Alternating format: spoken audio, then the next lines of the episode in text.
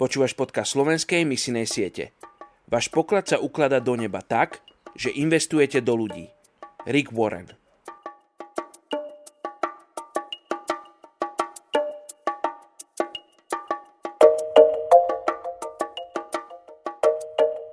Rimanom 1. kapitola 9.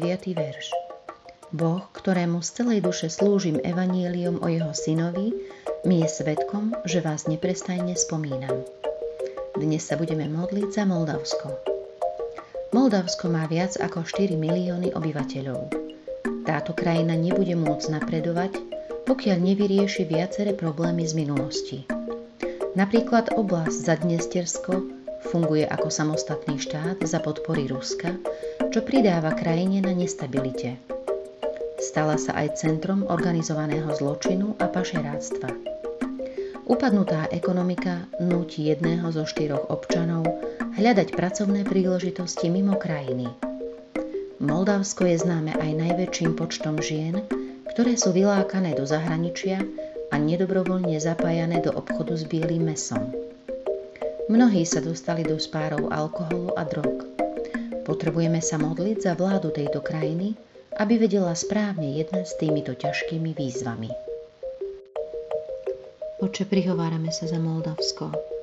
Ďakujem ti za túto krajinu, kde je demokracia veľmi krehká. Prosím ťa, páne, aby si im dal milosť, aby tam bol nastolený poriadok a spravodlivosť, aby boli potrestané skupiny pašerákov a priekupníkov, aby neprekvitali drogy a alkohol a kupčenie e, so ženami. Prosím ťa, páne, aby e, sa upevnila stabilita v tejto krajine a nezávislosť od Ruska. A vyvešujem Tvoje meno nad touto krajinou a prosím ťa, Páne, aby sa primkli k Tebe, aby prilnuli k Tebe, aby po Tebe túžili a Bože, aby Tvoje slovo zasvietilo v tejto krajine a prinieslo spravodlivosť do každej oblasti ich života.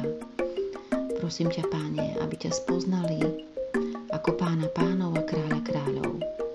Daj im milosť Bože, aby zvládli tieto ťažké výzvy a nech im svetlo Evanília svieti. To im žehnám v mene Ježiš. Amen.